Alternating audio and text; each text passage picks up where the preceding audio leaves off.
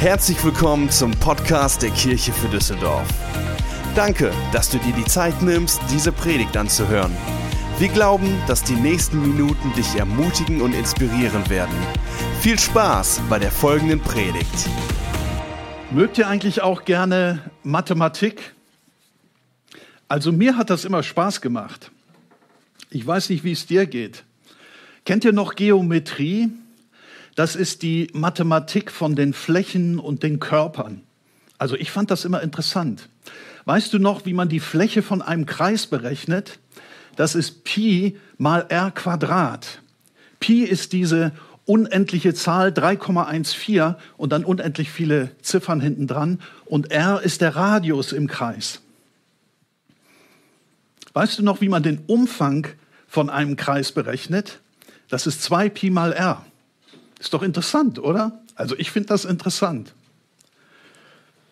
Weißt du, wie man das Volumen von einem Quader berechnet? Da rechnet man Länge mal Breite mal Höhe. Und dann kommt da sowas raus von in Kubikzentimeter oder Kubikmetern. Paulus schreibt in seinem Brief an die Epheser auch etwas von Geometrie. Epheser 3, Vers 1. Er schreibt, so werdet ihr befähigt, mit allen Heiligen zusammen die Breite, Länge, Höhe und Tiefe zu ermessen und die Liebe Christi zu erkennen. Guck mal, Paulus hat noch eine Dimension mehr. Länge, Breite, Höhe, das kennen wir, und Tiefe. Unser Thema ist ja standhaft sein. Und wir sprechen über das Buch Daniel. Und mein Untertitel für heute Morgen ist Erlebe Gottes Kraft in einer neuen Dimension. Daniel war ja ein Mann Gottes. Daniel war standhaft. Daniel war bereit, für seinen Gott sogar in den Tod zu gehen. Und Daniel hatte Gott erlebt.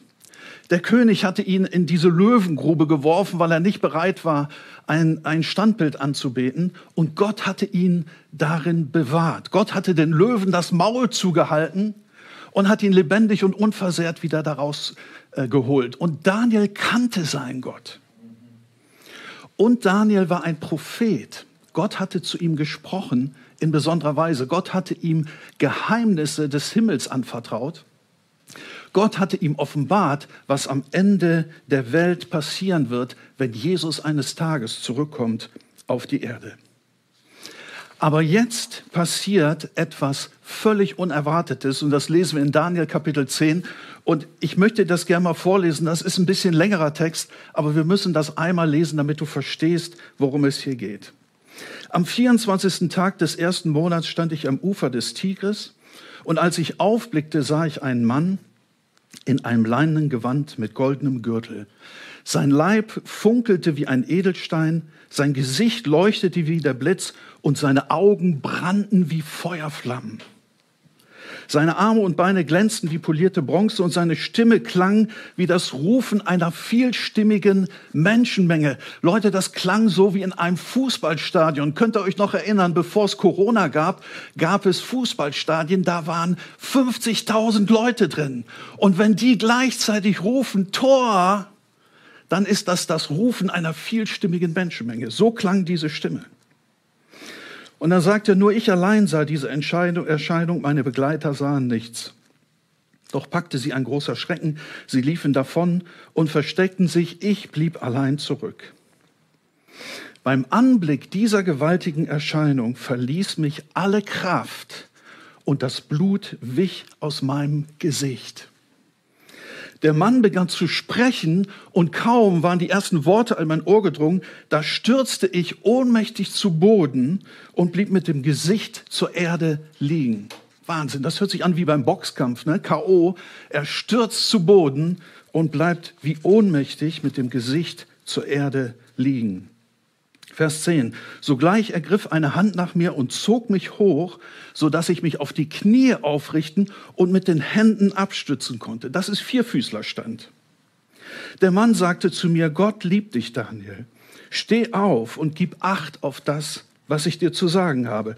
Gott hat mich zu dir gesandt. Zitternd stand ich auf. Und er sagte zu mir, hab keine Angst, Daniel. Nun bin ich hier, um dir zu sagen, wie es deinem Volk am Ende der Zeit ergehen wird. Als er das sagte, schlug ich meine Augen zu Boden und konnte kein Wort herausbringen. Da berührte er, der aussah wie ein Mensch, meine Lippen und ich konnte wieder sprechen. Ich sagte zu ihm, mein Herr, als ich dich in meiner Vision erblickte, überfiel mich heftige Schmerzen und nahm mir alle Kraft. Wie kann ein kleiner Mensch mit einem so mächtigen Engel sprechen? Der Atem stockt mir und alle Kraft hat mich verlassen. Da berührte er, der aussah wie ein Mensch, mich noch einmal und stärkte mich. Dann sagte er zu mir, hab keine Angst. Gott liebt dich, Friede sei mit dir, sei stark und mutig. Ich fühlte mich so gestärkt, dass ich sagte, rede jetzt, du hast mir die Kraft gegeben, dich anzuhören. Hey, was für eine krasse Geschichte. Ne? Als ich das gelesen habe, habe ich gedacht, hey, was ist das? Ne? Was passiert hier? Daniel begegnet seinem Gott und es haut ihn um. Er sieht diese Erscheinung und er fürchtet sich. Das Blut weicht aus seinem Gesicht. Er hat einen Kreislaufkollaps. Ihm stockt der Atem. Er kriegt keine Luft. Er hat starke Schmerzen. Alle Kraft verlässt ihn. Er ist plötzlich total lahmgelegt. Und dann spricht Gott die ersten Worte zu ihm. Dann fällt er um wie ein Baum er kann nicht mehr sprechen. Er kann nicht mal um Hilfe rufen. Er ist kurz davor zu sterben und er kann gar nichts, absolut gar nichts mehr. Ich habe mich gefragt, was ist das? Daniel war ja ein Prophet und Gott hatte ihm offenbart, was am Ende der Welt passiert. Die Bibel sagt, wenn Jesus wiederkommt, dann wird jedes Knie sich vor ihm beugen. Wenn Jesus wiederkommt, werden die Präsidenten der Atommächte sich vor Jesus beugen. Die europäischen Staats- und Regierungschefs werden vor Jesus knien. Die deutsche Bundesregierung wird vor Jesus knien. Die Chefs der internationalen Konzerne werden vor Jesus knien, die Wissenschaftler und Entdecker der Welt, die Philosophen und Denker, alle Religionen dieser Welt werden vor Jesus knien. Die Bibel sagt, am Ende wird Gott alle seine Feinde als Schemel unter seine Füße stellen. Und hier bei Daniel kannst du sehen, wie das funktioniert. Daniel erlebt in diesem Moment diese Übermacht Gottes, der er nichts entgegenzusetzen hat. Jesus Christus wird am Ende der Welt zeigen und demonstrieren, dass er der Herr aller Herren ist. Die gute Nachricht ist, und vielleicht ahnst du es schon, die gute Nachricht ist, Gott liebt seine Feinde. Ah, das ist gut, oder? Römer 5 sagt Paulus, wir sind ja mit Gott durch den Tod seines Sohnes Jesus versöhnt worden, als wir noch seine Feinde waren. Gott hat Jesus geopfert, Jesus gegeben, um seine Feinde mit sich zu versöhnen. Und deshalb ist es möglich, dass uns diese Macht Gottes nicht zerstört, sondern uns erfüllt. Ich zeige dir das. Petrus hat das in seinem zweiten Brief wunderbar zusammengefasst in 2. Petrus 1, Vers 3. Da sagt er, in seiner göttlichen Macht hat Jesus uns alles geschenkt, was wir zu einem Leben in Ehrfurcht vor ihm brauchen. Diese göttliche Macht haben wir gerade gesehen. Aber Petrus sagt, in dieser Macht hat Gott uns ein Geschenk gegeben. Und da ist alles drin, was wir brauchen für ein Leben vor ihm. Und dann sagt er weiter, wir haben es dadurch bekommen, dass wir ihn kennengelernt haben. Dieses Geschenk bekommst du, wenn du Jesus kennenlernst. Und dann Vers 4, gestützt auf die Zusagen Gottes könnt ihr dem Verderben entfliehen. Das Verderben, in dem sich Daniel gerade befindet, er liegt gerade am Boden und ist kurz davor zu sterben. Aber Petrus sagt, wenn du Jesus kennenlernst, wenn du dieses Geschenk bekommst, dann kannst du diesem Verderben entfliehen und stattdessen und könnt Anteil, sagt er, an Gottes göttlicher Natur bekommen. Ey, das ist der Wahnsinn, oder? Anstatt dass die Kraft Gottes dich zerstört, bekommst du Anteil an der göttlichen Natur. Diese Kraft kommt in dein Leben. Und jetzt lass uns mal anschauen, wie Gott das mit Daniel gemacht hat. Er wendet drei verschiedene Methoden an, um Daniel wieder auf die Beine zu kriegen. Und das möchte ich dir gerne zeigen. Der erste Punkt, Gott stärkt dich durch Berührung. In Vers 10 steht, sogleich ergriff eine Hand nach mir und zog mich hoch. Das ist Berührung, so dass ich mich auf die Knie aufrichten mit den Händen abstützen konnte. Oder Vers 16. Da berührte er, der aussah wie ein Mensch, meine Lippen und ich konnte widersprechen. Oder Vers 18. Da berührte er, der aussah wie ein Mensch, mich noch einmal und stärkte mich. Jesus hat durch Berührung Kranke geheilt. Da war dieser taubstumme Mann und da steht, Jesus berührte sein Ohr und er berührte seine Zunge und dann konnte er wieder hören und sprechen. Die Frau mit dieser Blutkrankheit, die wusste, wenn ich nur den Zipfel von dem Gewand von Jesus berühre, dann werde ich geheilt. Ihr kennt die Geschichte. Und dann hat sie sich durch die Menschenmenge gedrängelt und hat das Gewand von Jesus berührt und im gleichen Moment war sie gesund. Und Jesus blieb stehen und hat gesagt, wer hat mich berührt? Und da steht, weil er wusste, dass eine Kraft von ihm ausgegangen war. So die Kraft Gottes kommt in dein Leben, wenn Gott dich berührt. Jetzt wirst du mich vielleicht fragen, Uwe, wie soll denn das heute gehen? Jesus ist ja nicht mehr leiblich auf der Erde, das war vor 2000 Jahren. Da konnten die Leute ihn anfassen. Aber wie soll das denn heute gehen? Pass auf, Johannes 14. Jesus sagt in Vers 18, ich gehe zwar zurück zu meinem Vater in dem Himmel, aber ich lasse euch nicht verwaist zurück. Er sagt, ich komme zu euch. Und in Vers 16 sagt er, der Vater wird euch an meiner Stelle einen anderen Helfer geben, der für immer bei euch sein wird. Das griechische Wort, was hier steht für diesen anderen Helfer, das heißt Allos Parakletos. Und Allos Parakletos heißt, das ist ein zweiter Beistand, ein anderer Beistand von gleicher Qualität. Das heißt, das ist der zweite von den beiden gleichen. Das heißt das übersetzt. Die beiden sind gleich. Es kommt jetzt nur der andere.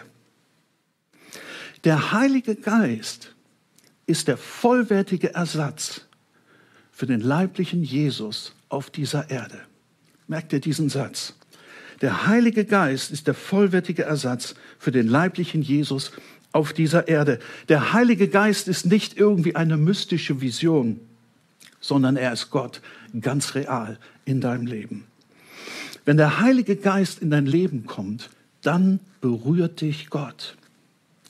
Wenn der Heilige Geist in dein Leben kommt, dann lernst du Jesus kennen. Weißt du, du kannst viel über Jesus wissen, aber du kennst ihn nicht. Vielleicht hast du schon ganz viele Predigten gehört über Jesus, aber du kennst ihn nicht. Vielleicht hast du schon in der Bibel gelesen, ganz viele Dinge über Jesus, aber du kennst ihn nicht. Aber wenn der Heilige Geist in dein Leben kommt, dann kennst du ihn. Und dann wirst du sagen, in dem Moment wirst du sagen, ja, ich hatte vom Hören sagen von Jesus irgendwas gelernt, aber jetzt weiß ich, wer er ist. Jetzt kenne ich ihn. Und Petrus sagt, das haben wir gerade gesehen in dem Bibelvers, Petrus sagt, wenn du Jesus kennenlernst, dann bekommst du dieses Geschenk. Dann bekommst du diesen Anteil an Gottes göttlicher Natur. Wenn du Jesus kennenlernst, dann kommt diese Kraft Gottes in dein Leben, die dich stärkt und die dich standhaft macht. Jetzt wirst du vielleicht fragen, ja, okay, wie geht das denn? Wie kriege ich denn den Heiligen Geist? Ganz einfach. Jesus hat gesagt, Leute, es ist nicht kompliziert. Er hat gesagt, guck mal, wenn dein Kind dich um ein Ei bittet, dann wirst du ihm nicht einen Skorpion geben, right? Und genauso sagt er, wird euer Vater im Himmel euch den Heiligen Geist geben, wenn ihr ihn bittet. Punkt. Ganz einfach. So mein erster Actionpunkt ist für dich, wenn du sagst, ich brauche so eine Berührung Gottes in meinem Leben, ich brauche diese Kraft Gottes in meinem Leben, dann bete einfach zu Jesus und sag einfach, Herr Jesus oder Vater im Himmel oder Gott, egal, gib mir deinen Heiligen Geist. Und wenn es beim ersten Mal nicht klappt, bete es zweimal, bete es dreimal. Und wenn du es alleine nicht hinkriegst, dann such dir jemand, der für dich betet. Hey, wenn du möchtest, hier in unserer Kirche sind gerne Leute bereit für dich zu beten. Schreib das in Chat oder klick auf Gebet. Da werden Leute sich melden bei dir, die gerne mit dir beten, dass du den Heiligen Geist empfängst. Number two. Gott stärkt Daniel durch seine gute Nachricht. Ach, das ist gut, oder? Ich liebe das. Vers 11.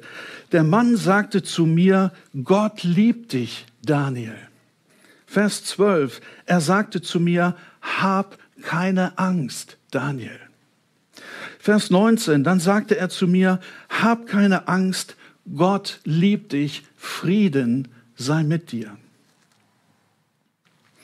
Das hebräische Wort, was hier steht für Gott liebt dich, das heißt Hamudot. Und Hamudot bedeutet übersetzt Kostbarkeit. Und dieses Wort Hamudot ist abgeleitet von dem Wort Hamad.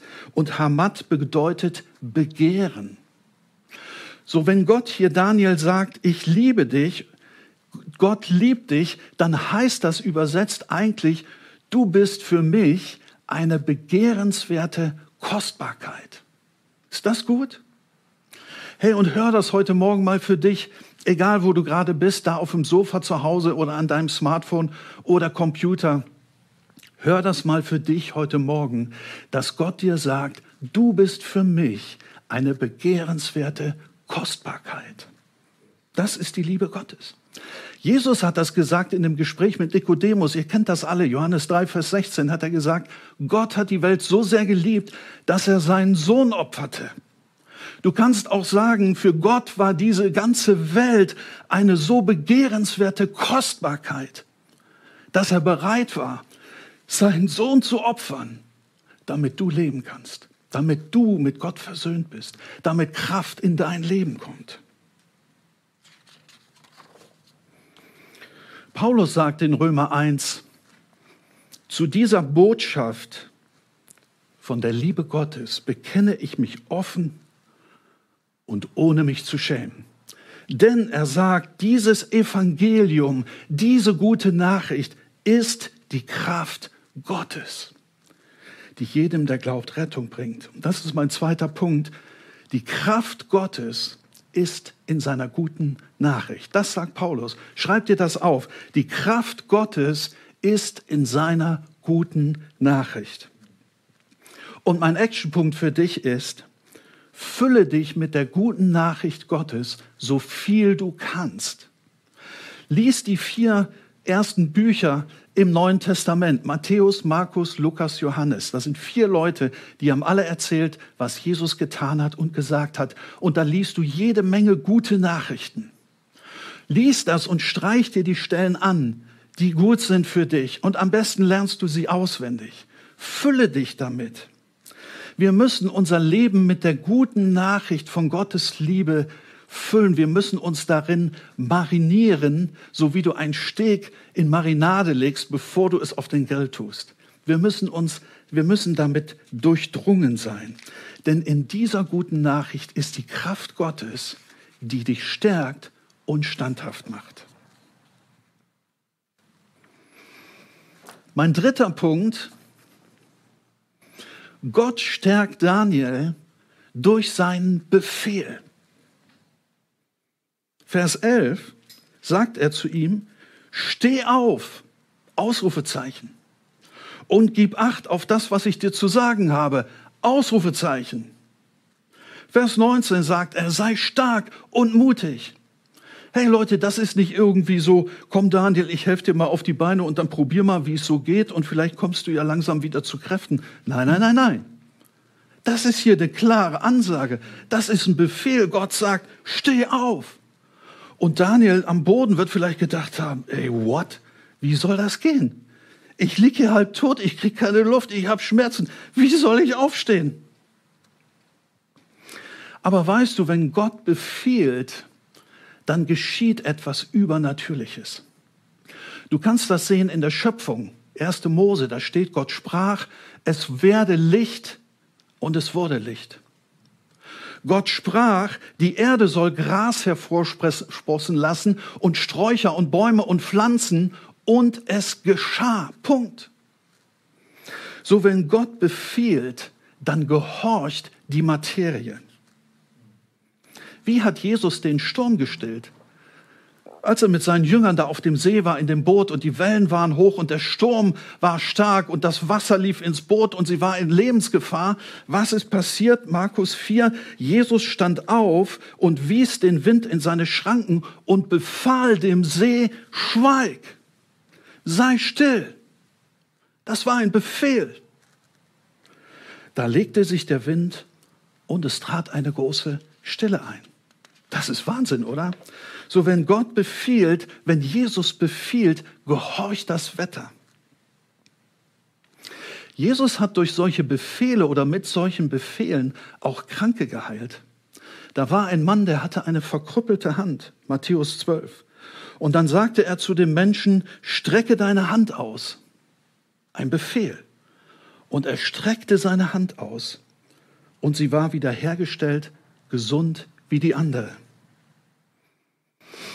Gottes Befehle sind nicht nur Aufforderungen an dich, etwas zu tun, sondern sie setzen Gottes schöpferische Kraft in deinem Leben frei. Schreib dir das auf. Es ist mehr als eine Aufforderung, sondern es kommt Gottes Kraft in dein Leben. In dem Moment, wo der Mann seine Hand ausstreckt, kommt die Kraft Gottes in, sein, in seine Hand und heilt ihn.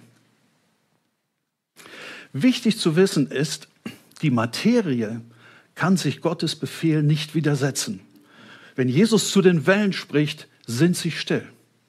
Aber du und ich, wir können das. Wir können uns dem Befehl Gottes widersetzen. Warum? Weil wir sind geschaffen als Gottes Ebenbild. Gott respektiert dich, Gott achtet dich, Gott liebt dich. Und deshalb respektiert er deine Entscheidung. Der Mann mit der verkrüppelten Hand hätte sagen können, nein, ich strecke sie nicht aus.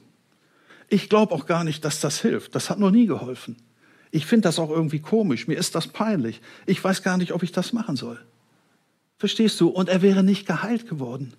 Nur dadurch, dass er dem Befehl von Jesus gehorchte und seine Hand ausgestreckt hat, in dem Moment wurde er geheilt. In dem Moment kam die Kraft Gottes in sein Leben. Vielleicht warten wir manchmal auf Gottes Hilfe, und Gott hat uns schon längst gesagt, was wir tun sollen. Und weil wir es nicht tun, ist die Kraft Gottes in unserem Leben nicht wirksam. Jesus hat gesagt, heute, wenn ihr seine Stimme hört, verstockt eure Herzen nicht. Wenn Gott dir etwas sagt, verstockt dein Herz nicht, sondern tu das, was Gott dir gesagt hat. Und das ist mein dritter Actionpunkt für dich. Tu das, was Gott dir gesagt hat. Vielleicht denkst du manchmal, das ist aber ziemlich crazy. Oder du wirst denken, das ist eigentlich unmöglich, das kann gar nicht funktionieren. Aber wenn Gott befiehlt, dann müssen wir es tun. Indem wir Gottes Befehle befolgen, wird seine Kraft in unserem Leben wirksam. Und das versetzt uns in die Lage, standhaft zu sein. Vielleicht wirst du sagen, Uwe, diesen Gott, den kenne ich eigentlich noch gar nicht. Aber ich möchte ihn gerne kennenlernen. Das ist das, was ich gerne haben möchte. Weißt du, zu Gott zu kommen, ist nicht schwer. Jesus ging damals durch Israel und hat eigentlich überall, wo er hinkam, immer zwei Dinge gepredigt. Er hat nämlich gesagt, kehrt um und glaubt an die gute Nachricht. Umkehren bedeutet, dass wir die Richtung unseres Lebens ändern. Das kennst du äh, von deinem Auto oder von deinem Navi. Wenn du in die falsche Richtung fährst, dann sagt dir dein Navi, bitte wenden, bitte wenden, bitte wenden. Und genau das Gleiche sagt dir Gott. Gott sagt, wenn du mich kennenlernen willst, wenn du mit mir in Kontakt kommen willst, dann wende, dreh um in deinem Leben. lauf nicht länger von mir weg. Ignoriere mich nicht länger, sondern komm auf mich zu. Komm zu mir, sagt Gott. Und du kannst sicher sein, Gott wird dich in seine Arme nehmen. Und das Zweite ist, dass Jesus gesagt hat, Glaube. Glaube an die gute Nachricht. Und das haben wir heute gehört. Die gute Nachricht ist, dass Gott sagt, du bist eine begehrenswerte Kostbarkeit für mich. Ich liebe dich. Glaube an die gute Nachricht, dass der Heilige Geist in dein Leben kommt und du erfüllt wirst mit der Natur Gottes, mit der Kraft Gottes. Glaube, dass Jesus alles für dich getan hat, gestorben ist am Kreuz und den Preis bezahlt hat, damit du mit Gott versöhnt sein kannst. Und Gott, dein Vater, dich in seine Arme nehmen kann und dich aufnimmt in seine Familie. Wenn du das möchtest, dann kannst du jetzt einfach ein ganz einfaches Gebet zusammen mit mir beten. Ich werde das vorsprechen und du kannst mir einfach nachsprechen. Herr Jesus, danke, dass du mich liebst und mich so annimmst, wie ich bin. Danke, dass du am Kreuz für mich gestorben bist und wieder auferstanden bist.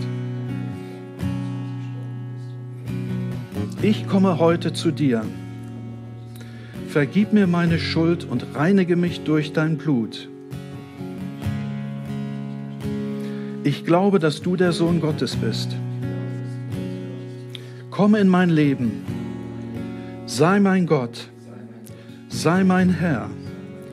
Ab heute folge ich dir nach.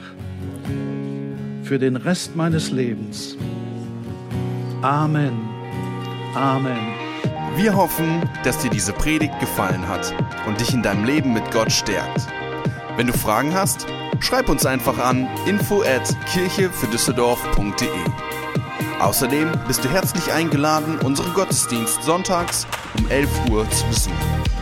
Für weitere Informationen zu unserer Kirche besuche unsere Website kirchefürdüsseldorf.de oder folge uns auf Instagram. Wir freuen uns, dich kennenzulernen. Bis bald!